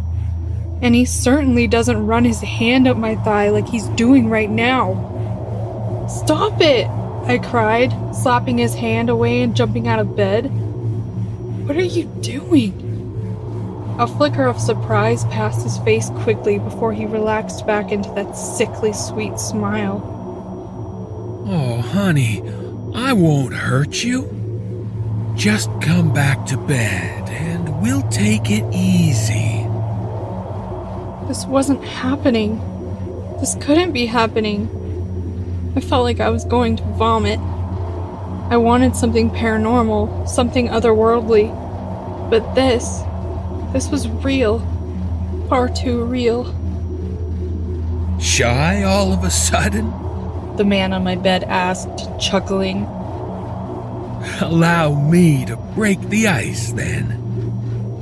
With that, he grabbed my hand and pinned me onto his lap before I had a chance to react. With surprising strength, he squeezed my arms to my sides and silenced my cries with a crushing kiss. No. No! No! Summoning all my strength, I broke away from him and tore out of the room. I heard his surprised yelp and his pounding footsteps as he quickly chased after me, but I didn't look back. I hurried out of the cabin, and ghost or no ghost, I was heading for the woods. I wasn't sure where I was going or what to do. I just ran as fast as I could, my grandfather right on my heels, cursing and screeching that I would regret this. You get the fuck back here! I ran, hoping there would be a house on the other side of the woods. Or maybe he would trip and break something. Or maybe he would grow tired and give up. I didn't know. We reached the clearing where I had met the little girl five years earlier, and I was struck with an insane idea. I'm not sure what I expected to happen. I just knew what my grandpa was threatening, and I was desperate to stop him. I raced to the old log and fell to my hands and knees, peering into the hollow darkness within. Help! I screamed, my panicked voice echoing back to me. Please help! It was unlocked! The door was. Two strong hands grabbed my shoulders and whirled me around. I was looking into the face of the lunatic I once called Grandpa. His eyes rolled wildly in his head. His thin white hair stuck out at odd angles, and his mouth was twisted into a furious snarl. Panting and heaving, his red face was full of hatred and contempt for me. I saw no love there, no mercy. You are going to regret. He stopped. I heard something move behind me, and his eyes widened in terror as he gaped over my shoulder. Ah! With a scream, he pushed me away and jumped back. I fell on my butt and backed away, turning toward my savior. Her skin was still gray and her wound was still bleeding. That impossibly wide grin was still plastered across her bruised cheeks. Her eyes, however, were no longer sad. They glowed triumphantly as she approached my whimpering grandfather. Y- y- you! He stammered, falling backward and attempting to scramble away, seemingly unable to break eye contact with the dead girl. She chuckled as she watched his horror, giggled louder when he let out a painful cry and clutched his chest, giggled louder still as he fell to his side, clawing at his heart, laughed harder and louder than ever when he turned his head toward the night sky, the life fading from his eyes. I squeezed my eyes shut, my back against a tree, and prayed for it to end soon. It did. The girl's laugh faded away, whispering one last message Goodbye, Ella. The next day, I called the police to let them know that I had gone for a hike that morning, only to stumble upon the corpse of my beloved grandpa. Some nice officers arrived to comfort me and get my statement before driving me home. The cause of death was a heart attack. Some people thought it was odd that he had been in the woods when he died, but no one questioned too much. It wasn't unheard of for him to take late night walks. I didn't tell my parents what happened. I didn't think there would be a point. It would only cause more pain. He was dead. That was all that mattered. I even went to help them clean out his old cabin. I was tasked with boxing up the books. As I pulled an old photo album off the shelf, I managed to let it slip through my fingers and hit the floor, sending poorly secured photos flying everywhere. Cursing my clumsiness, I bent down to gather them all. I picked up the photo closest to my feet and froze. It was her, sitting on the porch of my house, holding a baby and grinning a wide grin that was much more pleasant when it matched her eyes. Her skin was creamy white and her cheeks were rosy. No wound spilled blood onto her beautiful blonde hair, but there was no doubt. This was the grinning girl I had feared for so long. I hollered for my father and asked who she was. Looking at the photo, he paused for a long moment as tears filled his eyes. Well, the baby is you, and the girl holding you, she's your sister, Abby. He looked at me with a sad smile. Sorry, kiddo.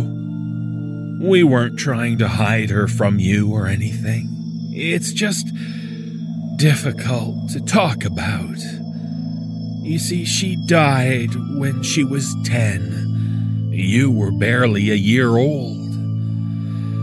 We should have told you all of this sooner, but we weren't sure how to go about it. At some point, I guess we just decided to let it go, figuring it would come up when the time was right. I could hardly register what he was saying. I heard myself ask how she died. She was playing in these woods out here, running around and having fun, when she tripped, banged her head on a log, and died instantly. She was found in the same general area. They found my dad. At these words, he broke down in fresh tears. I comforted him numbly, knowing I would never tell him what I knew in my heart. He need never question his idea that his daughter was playing happily before she died. It would be cruel to tell him that Abby died running away in terror of the man he called Dad, nor would he ever know how long her spirit lingered in that place, unable to rest in peace until she had warned the sister she knew so briefly of the danger only leaving once the monster was dead. Looking at the photograph of the smiling girl who held me so securely in her arms, I could only think of two words as my eyes filled with tears. Thanks, sis.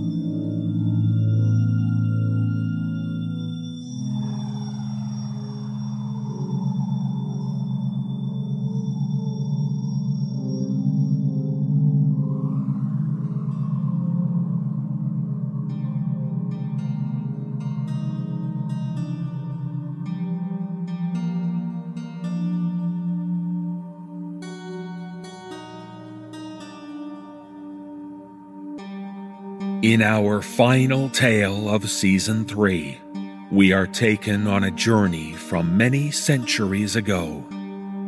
It's a story discovered by an academic who is scouring the libraries of Britain looking for evidence of the supernatural.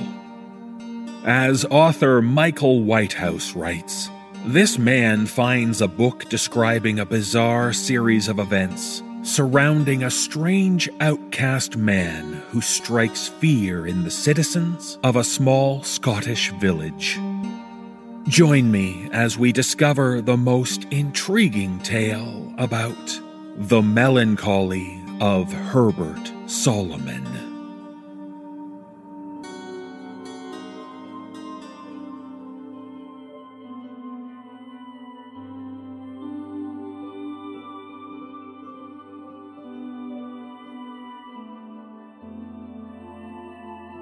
On several occasions, my interest in the supernatural has taken me to some of the most prestigious seats of learning in the entire United Kingdom. From the venerable halls of Oxford and Cambridge to the more humble surroundings of inner city colleges and schools, my pursuit of evidence to substantiate such claims has rarely been fruitful. However, while exploring the University of St. Andrews in Scotland, I found a rather interesting tome hidden away in a dark and musty corner of the campus library. The book itself was unusual, its cover bound in a weathered and blackened leather which unashamedly wore the wrinkles and cracks of time. It dated back to the 16th century and seemed to contain various descriptions and accounts of the daily lives of the people of Ettrick, a small isolated town built in the south moorlands of the country. Perusing the volume, there were a variety of entries from a number of authors spanning a 60 year period.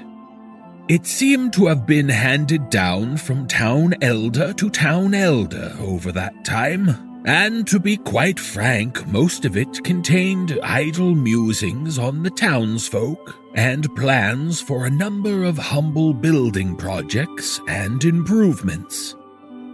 Just as I was about to conclude that the book was of little interest to me, I noticed on the inside of the back cover that someone had drawn a picture. It was elegantly depicted, but I would never have described it as a pleasing sight. In fact, my immediate reaction was one of disgust upon first viewing it. The combination of the harsh, almost angry black lines used and the stark imagery of the scene, as relayed by the artist, left me with a thoroughly unpleasant impression of its subject. I shuddered as I cast my eye over it, in an attempt to take in the picture of what seemed to be of a man, tall, with long, thin arms and legs. His face was partially obscured by one of his gaunt white hands. But what could be seen was monstrous. Prominent veins protruded from his forehead, leading up to a pallid, bald head. His eyes were deep set into his skull, and the surrounding woods seemed to twist and lean away from him fearfully. At first, I assumed that the picture was some form of hideous graffiti, but at the bottom of the page was inscribed the date of 1578 and a rather unusual name Herbert Solomon. Whether this was the name of the menacing figure in the drawing or of the artist, I did not know. Disturbed yet compelled by that dark woodland scene, I decided that the book required further study. I desired greatly to know who this creature was, and why someone had felt the need to capture his strange form in a drawing. A drawing at the back of a book otherwise used to record the lives of the townsfolk. On closer inspection, what surprised me further was that the same image seemed to recur elsewhere in the book. but drawn by apparently different individuals.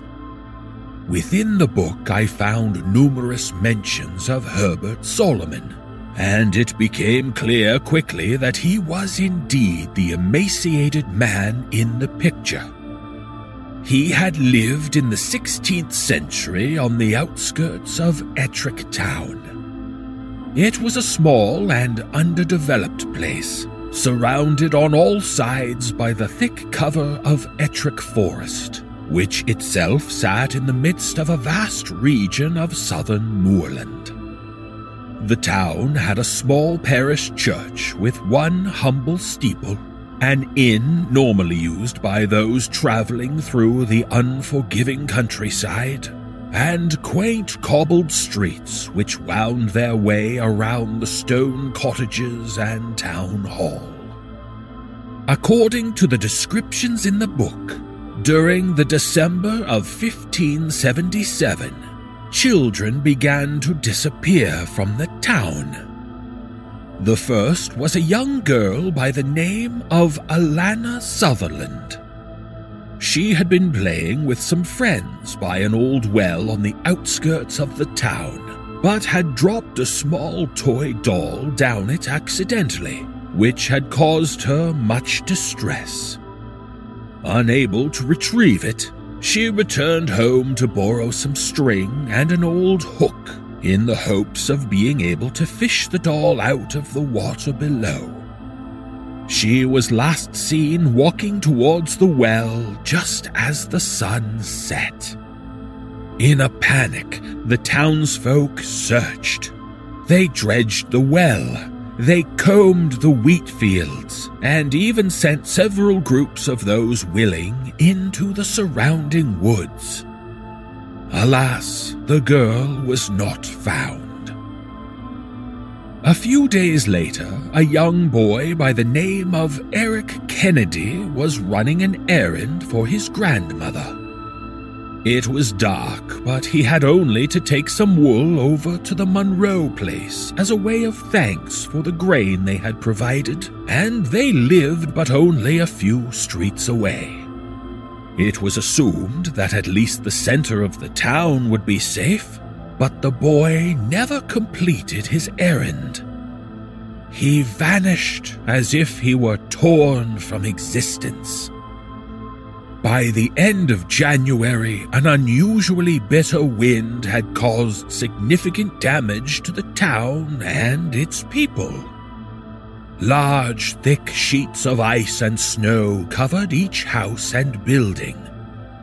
Several people died from the cold alone, and the general mood of Ettrick Town was a somber one. Despite these trying times, the townspeople were more concerned with the safety of their offspring. In total, seven children had now disappeared without rhyme or reason. Whole families wept in despair, and the people of Ettrick began to view one another suspiciously. They knew the truth Someone was taking their children from them. By mid February, two more had gone missing, and accusatory glances were now being shared between every family and every member of the community. The town elder decided to act and took upon himself the arduous task of identifying and catching the fiend. Bureaucratic discussions were had, church groups convened, and in every house, in every street, in every corner of Ettrick, one name crossed the lips of its inhabitants Herbert Solomon. The more the name was mentioned, the more certain his guilt became. Herbert Solomon was an outsider. He lived in a small wooden cabin amongst the woods which surrounded the town, and due to his unfortunate appearance, tended to avoid human contact. What his malady was, no one was sure, and in the unenlightened times of the 16th century Scotland, well, many believed that he was cursed. Modern eyes would have guessed him to be the victim of a wasting disease. He rarely ventured into town, except on a few occasions to trade for supplies, and even in those instances he covered his face with a brown tarnished hat and a grey piece of cloth, which obscured his features below two deep set and darkened eyes. Several of the townsfolk told stories of Herbert Solomon. According to these accounts, he would stand on the edge of the forest, watching the farmers till their land and their children play in the fields. It was his fascination with children which left many feeling uneasy. Some of the town's children returned home from playing near the woods on a number of occasions with beautifully crafted dolls and toys. They were a present from Herbert Solomon, and being innocent children, they could not know of the dangers therein. When the children began to disappear, eyes immediately turned to the strange man living in the woods. Accusations were carried by the whispers of fearful parents, and as the whispers increased in number, so did their volume, until it was decided that Herbert Solomon must be stopped. On a cold February night, the elders of the town decreed that Solomon should be arrested immediately. Grief, anger, resentment, and fear grew to a fever pitch with this news, and every man, woman, and child set out across the fields, entering into the surrounding forest in search of the child killer, Herbert Solomon. Details of exactly what occurred that night are limited, but it seems as though the people of Ettrick Town attempted to remove Herbert from his small cabin by setting it on fire. The crowds cheered as the heat grew and the fire rose. His screams echoed throughout the woods, finally to be silenced by the flames. The townsfolk believed that justice had been done, and while the grief of the parents whom had lost their children could never be quenched, there was at least the satisfaction of knowing that the man responsible was now dead. However, over the following few days, an unease descended upon the entire town. Stories began to spread of strange encounters in the streets at night. A gaunt, shadowy figure prowling the cobbled stones, hiding in the darkness. Within a week, numerous residents claimed to have woken up during the night to the petrifying sight of an unwelcome visitor. One account was of an elderly lady who woke to the sound of something rustling under her bed, only to nearly die of shock as a tall, thin man pulled himself out from underneath. She fainted, but not before she saw his face.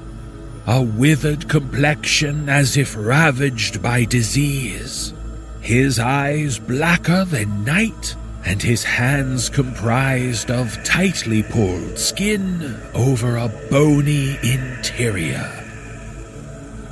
Another story consisted of a local tradesman who, while investigating a noise from his cellar, was confronted by a hideous figure so tall and gaunt that it had to hunch over to avoid the low ceiling entirely.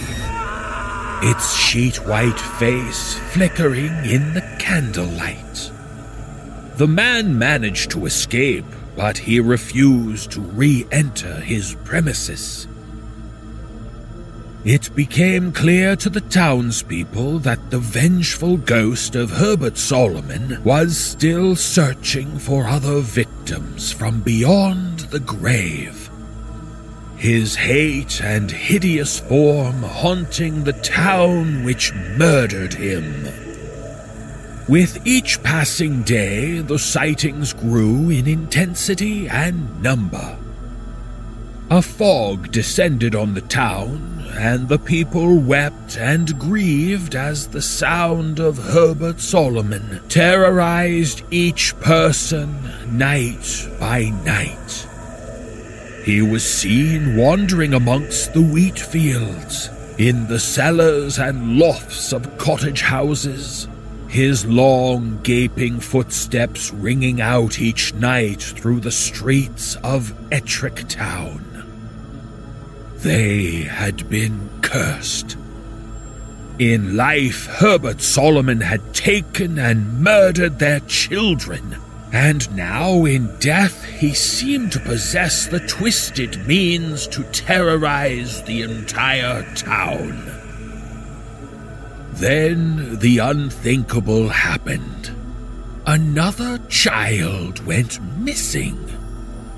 A young orphan girl who often wandered the streets when she could not find a place to call home for the night, was heard screaming for her life. The townsfolk rushed to their windows, looking out but not daring to leave the imaginary safety of their houses, paralyzed by fear. The screaming ceased quickly, and moments later, wandering aimlessly out of the fog, came the menacing figure of Herbert Solomon. He rushed down the street, his lifeless arms bashing against the houses which he passed, scraping the doors and windows with his rigid fingers, emitting an unnatural yell of anger and hatred on his way. The girl was gone, and the town grieved once more. In the proceeding days, the fog grew denser, and with it came the unwelcome news of two more children taken. One, a girl whom, after having a raging argument with her family, left the house never to be seen again. The other, a boy named Matthew, the son of a notable drunk who was taken from his own bed by the hands of Solomon while the father lay unconscious from drink. During a church service, the unthinkable happened. Solomon appeared briefly in the aisles of the church, seemingly unaffected by consecrated ground. The congregation whimpered in horror and disdain as his warped, spindly form walked slowly behind a pillar and then vanished. It was indeed a show of influence.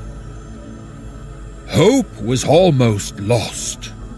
Not even a place of worship could deny him and he was now capable of entering any home at night and then taking whatever or whoever he wished.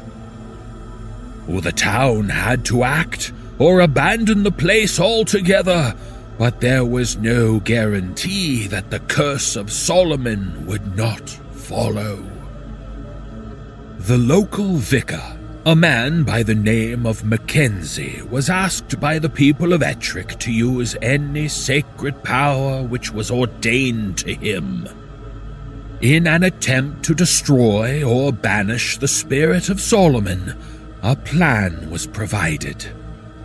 The vicar and a few chosen individuals, armed with torches, swords which had been blessed, and vials of holy water would take guard over the town, waiting for the cursed figure of that child killer to show his face once more. Then they would confront him. Observing as much of the town as possible from several house windows, roofs, and strategic street corners, Mackenzie's chosen waited. They did not, however, need to wait long. That night, the lonely figure of Herbert Solomon approached through the mist, walking the streets of Ettrick with purpose. Yells and screams rang out as people alerted one another that Solomon had returned. Families held their children close as dark thoughts consumed the town. Please spare my child, take another's. Mackenzie was the first to confront him. His will was shaken by the sight of Solomon's hideous, pallid face, rotten and ravaged. The gangly, spindling figure stood staring intently at the vicar through black, clouded eyes. Another man now joined, then another. Before long, Herbert Solomon was surrounded.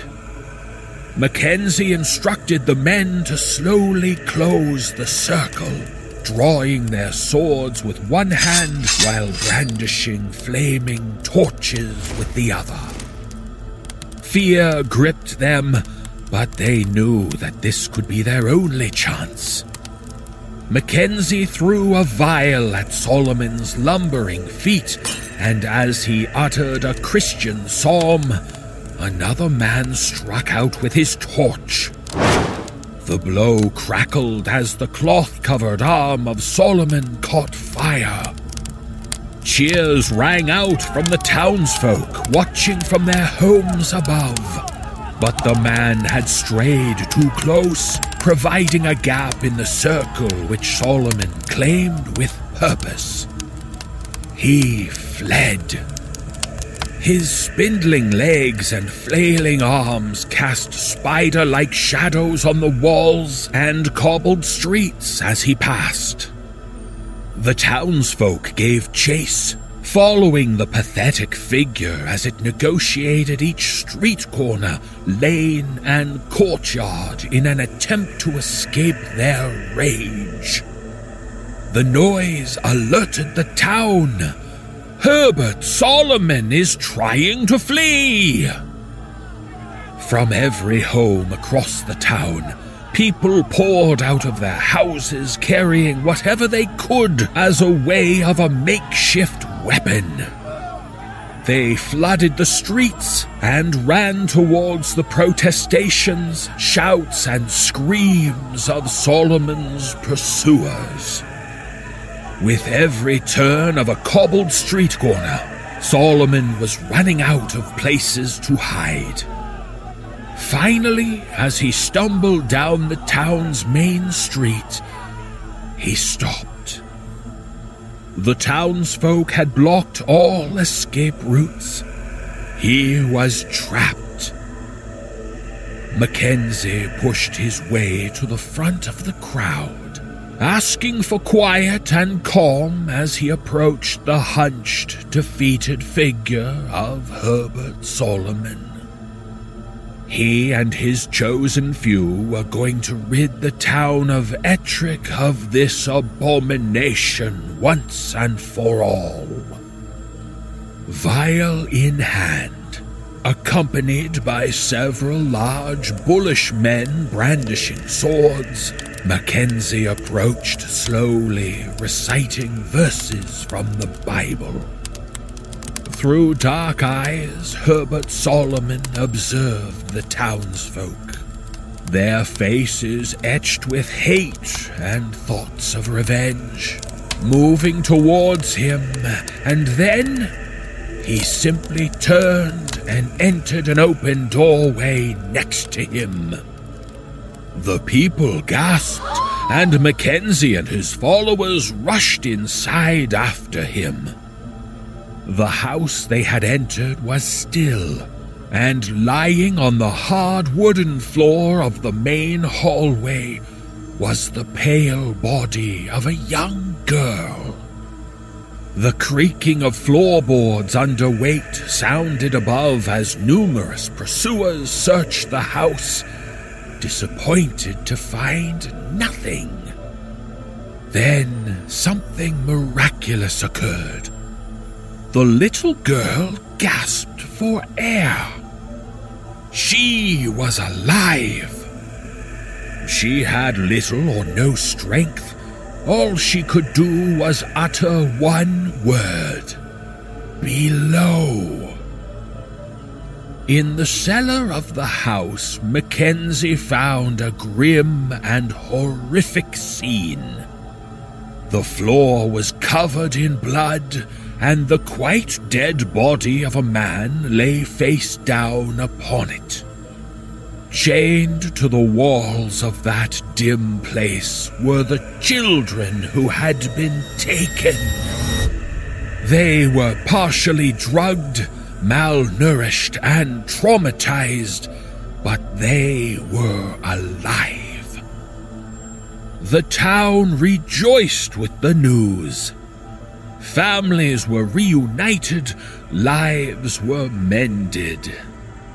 The mist of a bleak and horrible winter slowly lifted, and all seemed well. On regaining their strength, the children recounted what had befallen them. Each of them had been taken by a man called Tom Sutherland.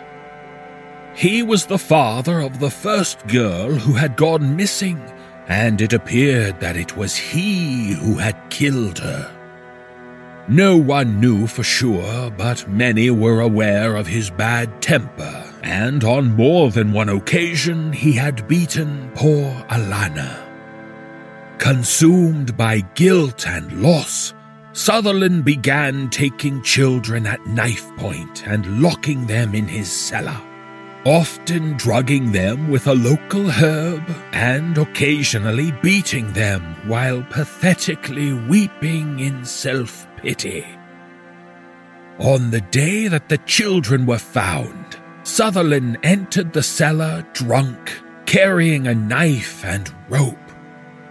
He began striking the children once more and told them that one would die that day he untied one of the children and pinned her to the ground with his knees. The knife hovered over her neck, but just as he was about to plunge the blade into her, someone entered the house. Sutherland grew ferocious with anger, but whoever was standing at the top of the staircase struck such fear into him that he quickly backpedaled into the cellar. Ducking under the doorway was the tall, scarred figure of Herbert Solomon.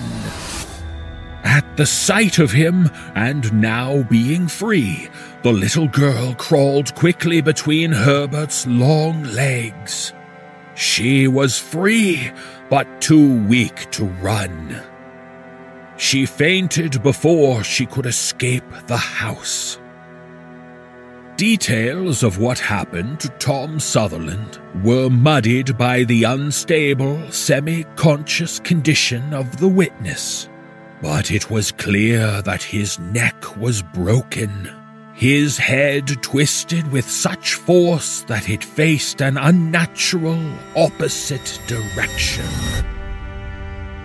There were various accounts of subsequent glimpses of Herbert Solomon, and some of the children claimed to find beautifully crafted dolls and toys on occasion sitting at the edge of the woods. But of course, this cannot be substantiated. Indeed, I would have said that the entire story could not be substantiated if it were not for the events which I experienced several months after reading that old book in the depths of St. Andrew's University. A colleague and dear friend of mine invited me to stay at his family home for a few days in the countryside. I knew that the house was in the borders, not half an hour's drive from Ettrick, and could not miss the chance to have a closer look at the area. I had managed to persuade the powers that be to allow me to take the book from St. Andrews and show it to my friend. He had a particular interest and not insignificant knowledge of the history of the area. I thought perhaps he could shine a light on this curious tale. His family were very kind to me, and the house and its grounds were serene in the summer sun, with his children playing in the fields, having a carefree and happy time. After reading the book, he told me that it was fascinating and that he knew of a local poem which had been written in the 17th century about a man called Solomon who killed children. But he could not tell me any more. The next day, we heard screams coming from nearby the house. It was my friend's little girl. We raced outside following the cries for help over an old fence and down a steep grassy hill, we reached a winding and furious river. The girl had fallen in and was clinging to a large tree root which thrust out from the opposite embankment into the water. The root was wet and my friend let out a scream of anguish as his daughter lost her grip. Being swept downstream towards a large formation of huge, sharp rocks which jutted out from beneath the surface. The river would not let go and was throwing her around with such force that it was difficult to see how she could survive. Filled with abject terror that she could drown, we finally made it to the water's edge. As we rushed into the murky torrent, we watched helplessly as the poor little girl was about to crash into the rocks. We were too far away. Suddenly, our attention was grabbed by the cracks and creaks of a tall, gaunt figure at the other side of the river, rushing out of the woods at tremendous speed on the opposite bank. With one swift motion, a thin, bony hand plunged into the violent water, prevailing against the immense current finally pulling the young girl to safety. She was alive, frightened, crying, but alive and unhurt. The pale faced, emaciated figure placed the girl gently on the ground stared at us from across the water through darkened eyes as we ourselves clambered to safety, then turned and disappeared into the woods, fading away to nothing but a memory. Even in death, Herbert Solomon was the kindest and gentlest of souls.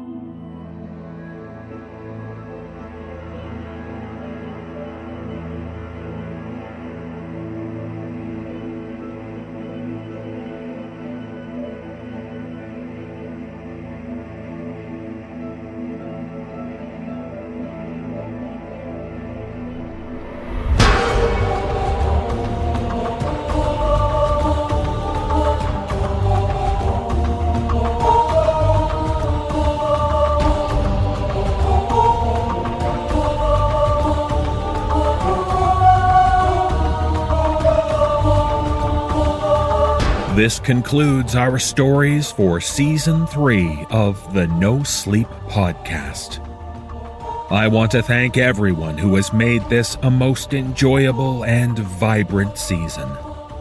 Thank you to everyone who has listened to our frightening tales, especially those people who have made this season possible, the Season Pass members who have supported the show. Join us on June 1st as we launch into Season 4 and many more sleepless tales. This is David Cummings saying thank you for joining us during the darkness of the night.